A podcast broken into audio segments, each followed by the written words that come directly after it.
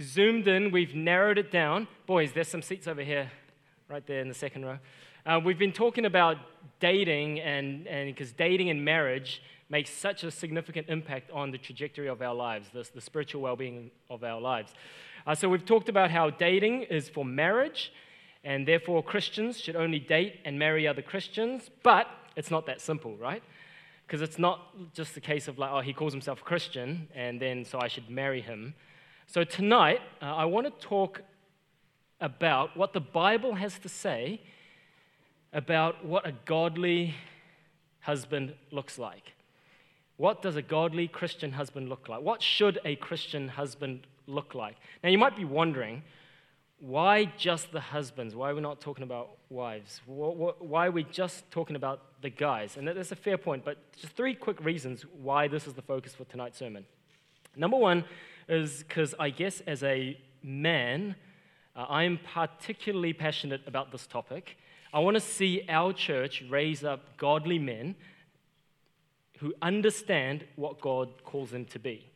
I want the guys of our church to stop being boys and grow up to be men. And selfishly speaking, because I'm raising three princesses, I need to make sure that there are princes around for when they're dating, when they turn 30.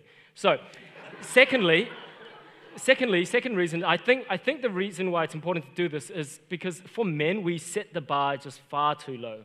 We, like, even in the church, boys grow up, and as long as they call themselves Christians, and they're not too much of a jerk, we're like, sweet, that's all good to go. He's a Christian, and he's not that big of a jerk.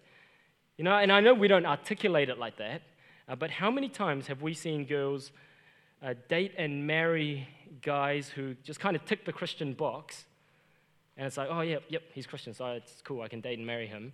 Uh, but then what happens? Their relationship basically just leads to the death of their faith because we've set the bar way too low. And number three, third reason why we're addressing husbands tonight, um, and I might step on some toes, but God has a special high calling for husbands. Now, don't get me wrong, God has a high calling for everyone, every Christian, male or female, but Scripture specifically calls out certain roles and puts special emphases on, on a high calling, high standard for them. So, for example, leaders, Bible teachers, parents, masters, husbands. Husbands are specifically called out. And that's not to downplay the role of wives in any way, absolutely not. Um, but hopefully, if I do my job well tonight, you'll understand what I mean when I say that God has a, a particular call for husbands. Uh, that's why we're addressing this topic tonight. And my goal is that for all the guys in here, uh, this might be a goal for us to, to strive for, right? Uh, any husbands here? Okay, few husbands. Uh, for those of us who are husbands, um, we need to strive to be this kind of husband. And I'm preaching to myself too, because I fall short as much as the next guy. So this isn't a, a be like me message. Um, this is a here's what the Bible is calling us to. All right, so for the guys, like this is the goal. This is what we're going to strive, strive towards. So if any of us feel attacked by like what we talk about tonight, I want to say um, there's no reason to be defensive. We all fall short in these areas. None of us are perfect. We're all just stumbling along one step at a time, right? So let's use tonight, guys, as a chance to identify the areas of growth and pursue that. And for the ladies, um, I think generally applied, these Christian characteristics are important for every Christian. Um, but as it relates to dating and marriage, uh, this kind of, I guess, gives you a standard to look for and to expect. So it's not just, oh, he calls himself a Christian, it's, it's all good to, good to go. Uh, let's raise the bar higher. And if he's legit, he will rise up and meet that standard. So, as you listen, consider this about your future partner. Uh, before he is my husband, is he showing this kind of fruit in his life? Is this the desire and direction of his life? Um, now, before we go any further, I need to do a couple of disclaimers um, because I'm emotionally stunted and conflict avoidant. Um, first of all, um, whether, whenever anyone talks about gender and gender roles, it's such a debated topic. And some of the stuff I say tonight might rub you the wrong way. And if that's the case, please don't come up here and slap me.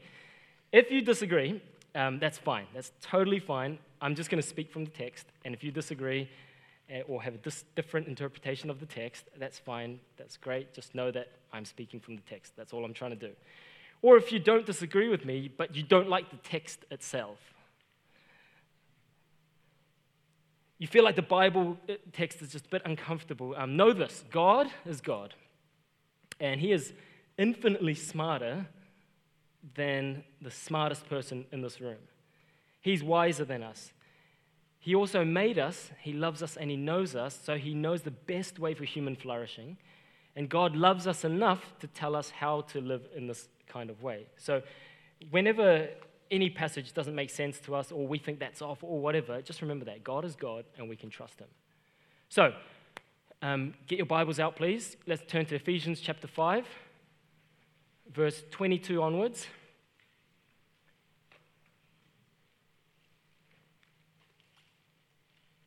Ephesians 5 22. Paul says this. God speaking through Paul says, Wives, submit to your own, own husbands as to the Lord. For the husband is the head of the wife, even as Christ is the head of the church, his body, and is himself its Savior. Now, as the church submits to Christ, so wives, so also wives should submit in their, everything to their husbands. Husbands, love your wives as Christ loved the church and gave himself up for her, that he might sanctify her, having cleansed her by the washing of water with the word, so that he might present the church to himself in splendor, without spot or wrinkle or any such thing, that she might be holy and without blemish. In the same way, husbands should love their wives as their own bodies. He who loves his wife loves himself. For no one ever hated his own flesh, but nourishes it and cherishes it, just as Christ does the church, because we are members of his body. Therefore, a man shall leave his father and mother and hold fast to his wife, and the two shall become one flesh.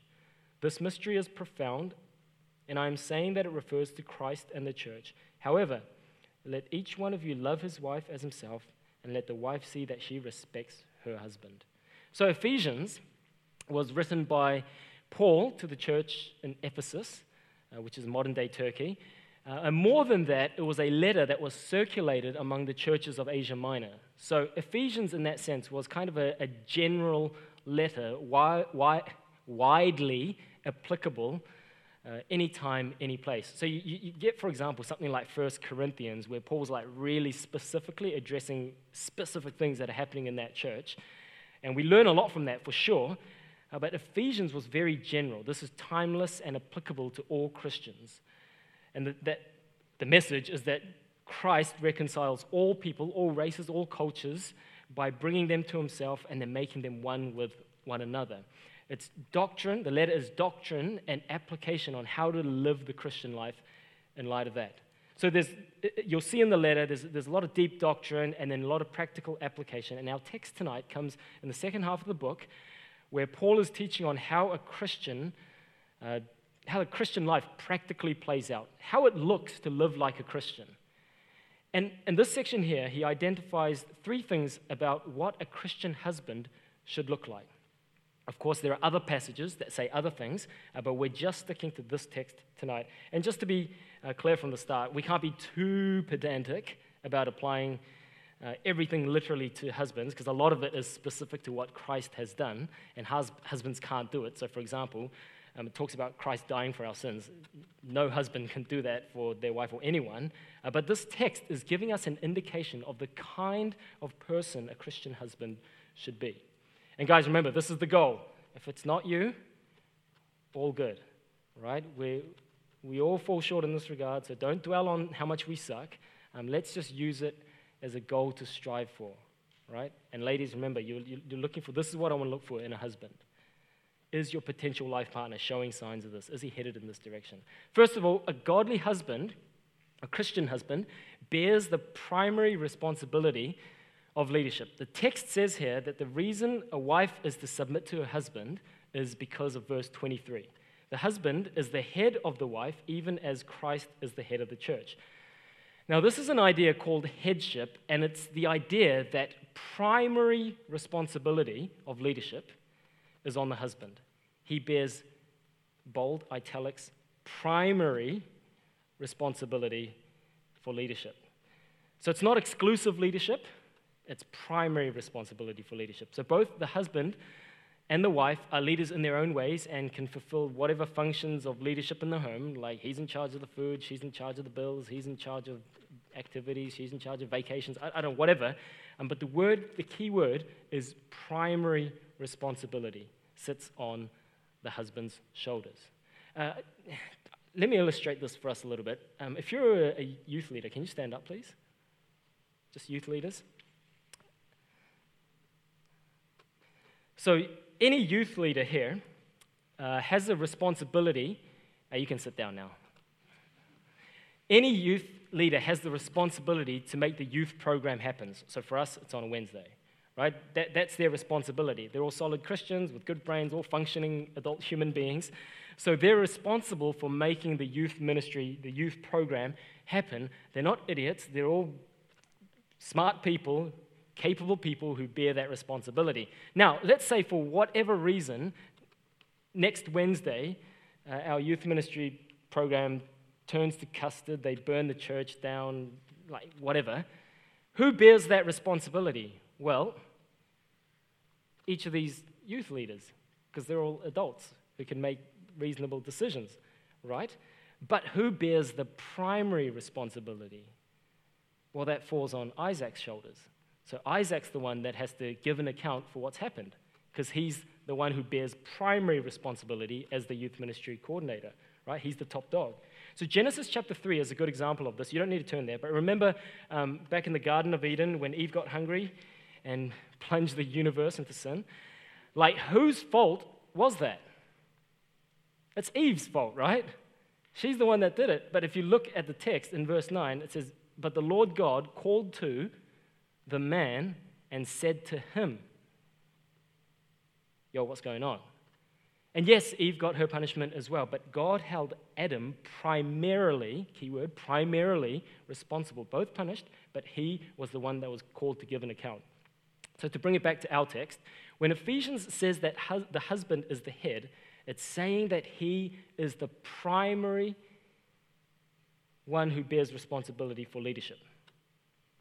Uh, this is rooted in a wider theological concept called complementarianism, um, which basically means that the two genders, and yes, there are only two, they're both fully equal in value.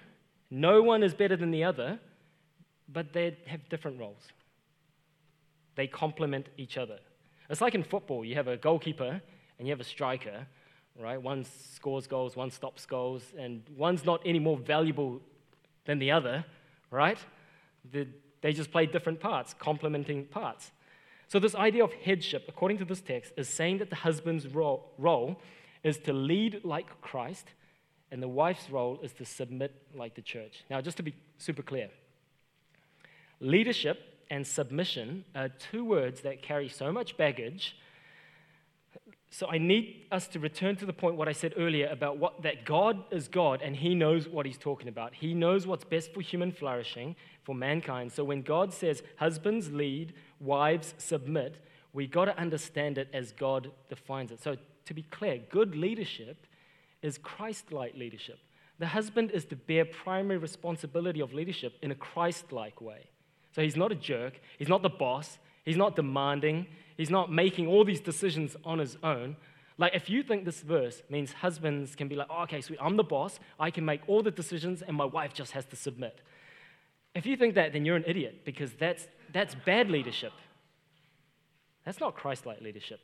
That's bad leadership. Good leadership is considerate, it's collaborative, it's caring, it's servant hearted. So, likewise, when wives are told to submit, it's not that women are these empty headed morons who are just expected to do whatever the man tells them to. No, it's, it's thoughtful, it's intelligent, it's smart. She's not a doormat. Proverbs 31 will tell you what a godly woman looks like, and she's definitely not a doormat. She too is a functioning adult who loves Christ, so she shares her thoughts and suggestions and ideas, and, and husband and wife come to a decision together.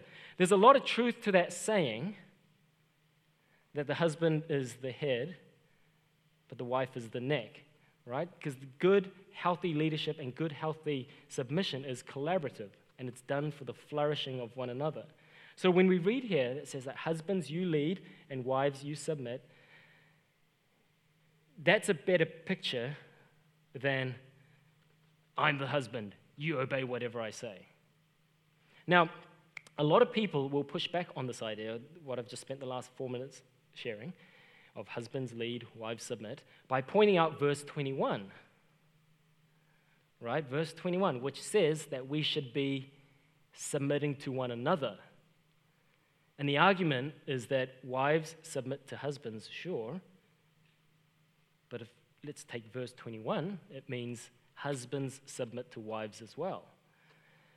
I'm not sure though, and I'm going to give you three, three quick reasons why um, husbands submitting to wives, uh, that's not what this text is saying. Number one, uh, Paul says this verse about submitting to one another, verse 21. He, he talks about this before he's talked, he said anything about marriage, right? So, whatever this command is about submit to one another, uh, he's not talking about marriage because that comes after. In fact, what he's saying is this Chapter 5 of Ephesians is all about how Christians are to live, how we live in obedience and in submission to God. We submit to God, therefore, we walk in love. We live like this. So when he gets to the section of verse 21 that says, Oh, and submit to one another, he's not, it's not making a, a statement about husbands submitting to wives. It's making a statement that yes, we live our lives in submission to God, but also there are times when we submit to one another, submit to fellow human beings, right? All that stuff before, we submit to God, submit to one another. But also, in our submission to God, we sometimes submit to other human beings. And for example, he gives children, submit to your parents, servants, submit to your masters, or employees, submit to your bosses, and wives, submit to your husbands. So that, that's what he's saying there. Number two, another reason why this is not saying husbands submit to your wives is because if it goes both ways, if he's saying, yep, husbands submit to wives, wives submit to husbands, if it goes both ways, then what's the point making these distinctions? Right? Like, what's the point spelling it out? Why bother mentioning all of that if it just goes both ways? Like, if I said, everyone in this room gets a free chocolate bar, what does that mean? It's not a trick question. Like, what does that mean? Yeah, everyone in the room gets a, a free chocolate bar. I don't then need to go around and start making distinctions. Yep, that means you get a chocolate bar. Yep, you get it. Like, I don't need to. Because, you know, does that, does that make sense? Like, there's no point making those distinctions if it applies to everyone. Paul meant that there are distinct groups where one leads and one submits. The third reason is just kind of the logical reason. If we are saying that submit to one another means everyone submit to everyone, then doesn't that mean we should advocate to parents you got to submit to your children? As a parent, like that, I know that is a bad idea. It, it, it doesn't make sense, right? It's clearly going from one way to another. It's not just saying free, free for all. So it's saying, to be clear, it's saying there are some times when sub, humans submit to God we do that through submitting to other human beings. And this text is telling us which group submits to who. And for those who lead, husbands, parents, and masters, it's telling them how to be godly, kind, Christ like leaders in those areas. In fact, this is, an, this is an aside, but in our text, I, I know we hear um, wives submit, and it sounds like the short end of the straw, right? But I counted, and there are three commands to the wife submit to your husband, submit to your husband, respect your husband. Meanwhile, there are at least eight implicit or explicit commands to the husband on how to be a good leader. So, in many ways, um, this isn't about wives being trampled on, but it's God telling husbands, you need to lead well. It's telling husbands and parents and masters the godly way of leading that will lead to the flourishing of their wives, their children, and employees. So, all of this is, is, to say, the Bible is clear in saying that husbands lead, wives submit. Husbands bear the primary responsibility of leadership. So, as it relates to dating, uh, since the boyfriend is not the husband, remember we talked about this two weeks ago.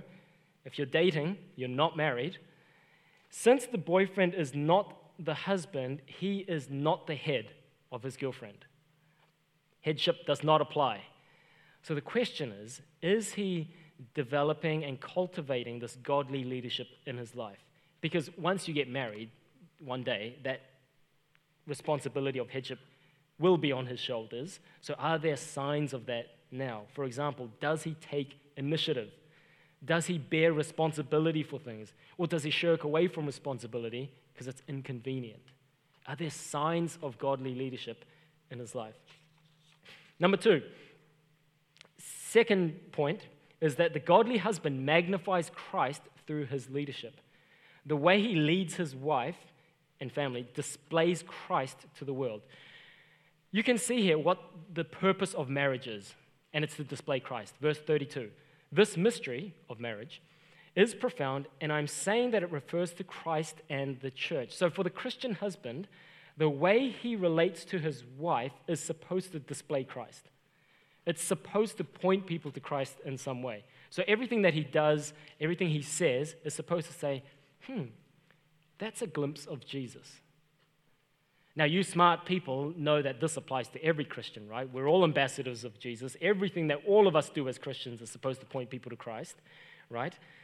But of course, here, very specifically, God is calling every husband to not just generally represent him and be general ambassadors in life, but here, especially and specifically to represent him in marriage. And I think the way that this is done, as the text suggests, is through sacrificial love for his wife. Sacrificially loving his wife so that she might flourish.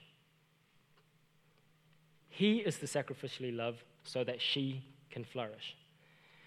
It's imperative, and I guess it's obvious, that a godly husband is to love his wife. Verse 25 Husbands, love your wives as Christ loved the church. Verse 28 Husbands, love their wives as their own bodies. Verse 33 Let each of one of you love his wife as himself. So, husbands are to love their wives like Christ loves the church. And husbands are to love their wives in the same way that they love themselves. So, whichever one you want to focus on, the point remains the husband's job is to love his wife. This is a command. And, and you, might, you might think, how are you supposed to command love? Like, how is he just meant to like build up these emotions in his heart? How, how's he meant to do that? Like, what, what if he doesn't feel like it? What if I don't feel like loving my wife? Well, that's the point, isn't it? That's the point. That's what this text is getting at. This love is to magnify Jesus Christ. It's Christ like love. Remember, he loved us even though we didn't deserve it. He loved us when we were his enemies. So, this isn't a command to have warm and fuzzy feelings about your wife.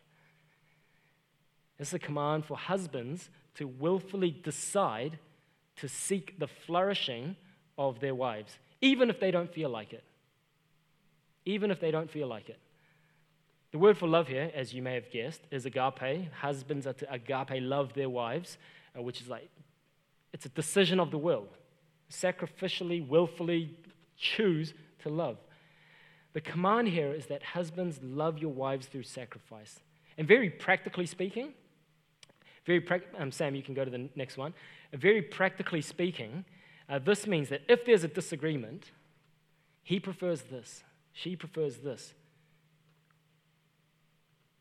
You might think, well, he's the leader, so he gets to decide. Which is kind of true. Which is kind of true. Yes, he's the leader, so he decides. But what God calls the Christian husband to is he decides to die, to die to himself. He decides to sacrifice. He's the one that has to let go of his preferences. If one has to die, husband or wife, it has to be the husband. Husbands, love your wives as Christ loved the church and gave himself up for her. Ladies, if you are offended that the Bible calls wives to submit, be thankful that you're not a husband because he's called to die. Like, wives, you submit, husbands, you die. And it's not just love for love's sake, but the end goal is for her flourishing because that's how Christ loves us. He draws us to himself, uh, not because he's an egotistical maniac, but because relationship with him is the very best thing for us. Right? Uh, that's why God isn't an arrogant narcissist when he says, Worship me, love me, serve me. He's not a narcissist when he says that because us loving him, worshiping him, serving him, that is the very best thing for us. So for, for God to say that, he's seeking our best interests in that. So the husband's sacrificial love is to serve his wife. It's for the benefit and the flourishing of his wife. Look at verse 28 and 29. The goal is to husbands should love their wives as their own bodies, to nourish and cherish. That's why I like to, use that word flourish. It's all for her benefit. It's saying, hey, in the same way that you naturally, selfishly want to take care of yourself, like we automatically default, we all do that. We all want to nourish and cherish ourselves. In that same way, husbands, you got to now do that for your wives, like with the same determination and same urgency. And notice there are no conditions placed on this command. Like husbands, we we're to love our wives like this, regardless of whether she willingly submits or not. That means husbands cannot demand this submission. The submission, submitting, respecting, that's on her. That's between her and God to obey. Husbands aren't demanded to command, uh, aren't commanded to demand this respect. They're just commanded to love and lead sacrificially. So, guys, are you pursuing and cultivating this in your lives? Sacrificial love. Are you a servant? Are you the guy who's going to put up his hand and say, Yep, I'll die to myself, I'll die to my own preferences and desires and serve here and serve there? Husbands sacrifice their preferences so that their wives might flourish. That's why I think if there's an argument and both parties have been sinned against, then husbands have to apologize first. If you're on the bus and there's only one seat, the husband stands. Husbands, if we get home from work and we're knackered, and the wife is also knackered, but the dishes need doing, who needs to do it? yeah, you know who. Husbands give up their preferences. He sacrificially loves for her flourishing. I want to highlight one aspect of this flourishing because it's in the text, and that is spiritual flourishing. Part of the husband's leadership responsibility is to ensure the flourishing of faith in the household. Now, again, don't misunderstand me. Every Christian is responsible before God for their own maturity in faith, right? The husband uh, and wife, each of them, they're, they're responsible for their own Bible reading, prayer, and all of that kind of stuff. So I'm not saying like women are these like helpless, brainless people that they need a man to come and help them with this stuff. No, that's not what this text is saying at all. What we are saying is that husbands are called to be spiritual leaders in the home. Look at the text. All this flourishing of the wife is in relation to her spiritual well being. Verse 25 Husbands, love your wives as Christ loved the church and gave himself up for her, that he might sanctify her, having cleansed her by the washing of water with the word so that he might present the church to himself in splendor, without spot or wrinkle or any such thing, that she might be holy and without blemish. Now, to be clear, it's not saying that husband's job is to sanctify his wife, uh, make her holier. No, that's each Christian and God, between you and God. So when we say that husbands are to be spiritual leaders in the home, it can basically be summed up like this Husbands, encouraging your wife in her faith is part of your job description. If you want to be a husband, that comes with the gig. Do you understand the distinction? It's not saying you are, you are the one that has to make her holy. It's not saying that at all. It's saying if you are a husband, that is on your job description to encourage your wife in her faith.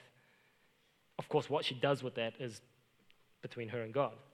Again, boyfriends, you are not husbands, so you don't have the responsibility of spiritual leadership in that relationship. But again, are the signs there? Is that the direction where this is going? Does he display signs of being a spiritual leader? Will he encourage prayer? Will he initiate spiritual conversations? Like, I've seen this time and time and time again. Like Christian couples, it's always the woman who say, what did you think of that message? Or what is God saying to you lately? Or, but you know, it's always the woman. So, guys, we need to step up. And so, another aspect of this is like if, if you, ladies, if you say to him, let's go to the, it's Sunday, let's go to the beach, will he say, man, you're tripping, it's Sunday, we've got to get to church? Will he take leadership like that? Or instead of having a sanctifying effect, does he lead you into sin? That's, that's a red flag. The picture of a godly hu- Christian husband is someone who gives up his own desires to see his wife flourish. So if a boy is leading you into sin, that's not cool. That's a flag. Now, I get it. I get it. It makes sense that two people who are attracted to each other will get frisky. I'm not condoning it, I'm not endorsing it, I'm just saying I understand. But self control is a fruit of the Spirit.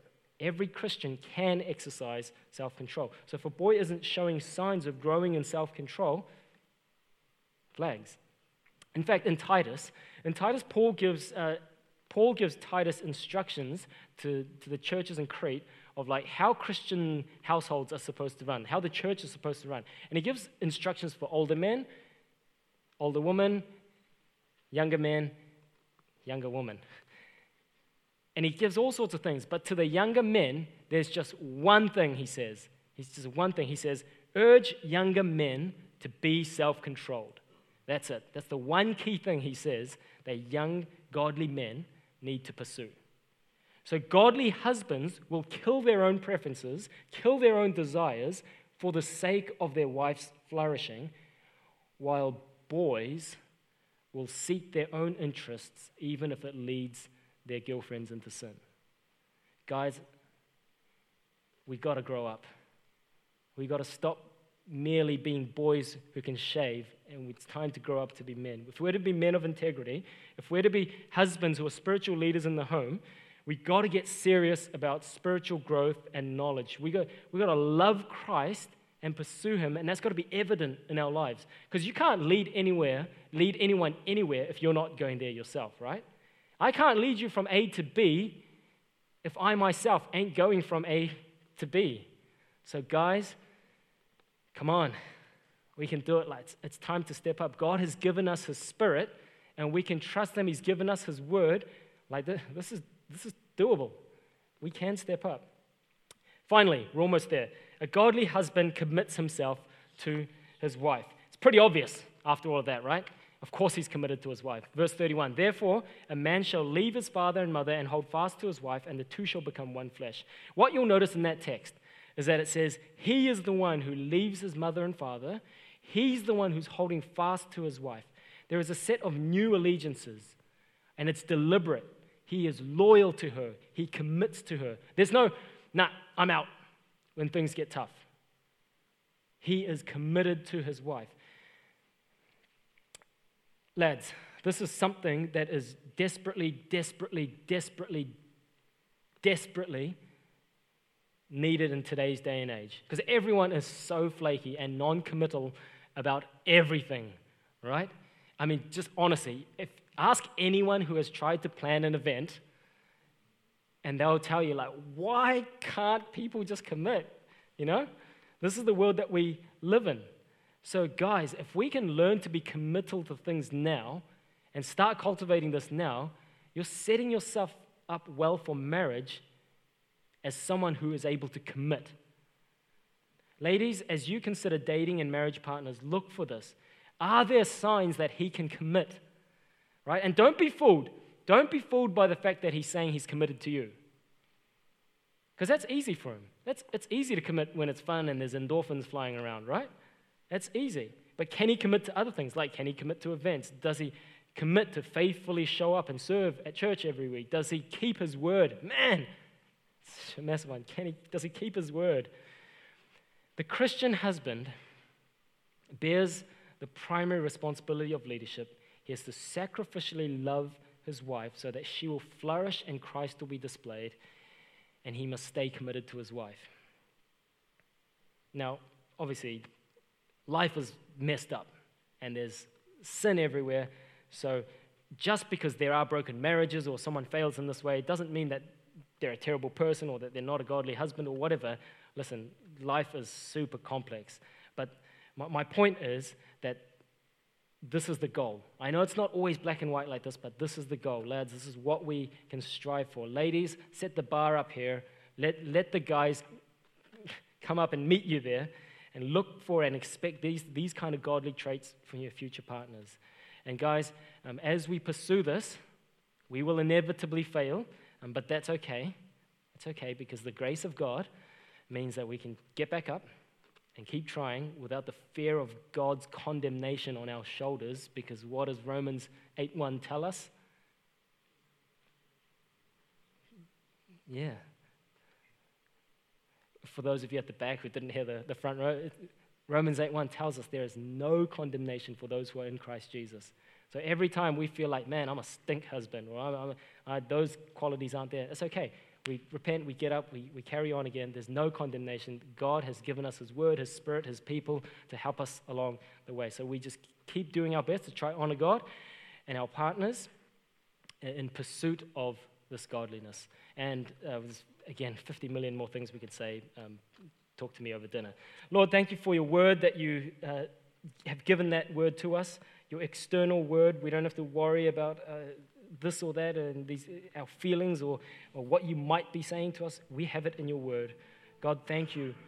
And Lord, I want to pray for all the men in this room. Some of us are husbands. Help us to live up to this. For those who, who aren't married yet, Lord, would you uh, help them in their quest to, that they might be husbands like this when they get married. Lord, help us, our church, that all of us might grow in, in holiness and our love and devotion for you, uh, that we, through every aspect of our lives, will magnify Jesus Christ in all that we say or do. Help us, we pray in Jesus' name. Amen. Amen. Would you stand and sing with us?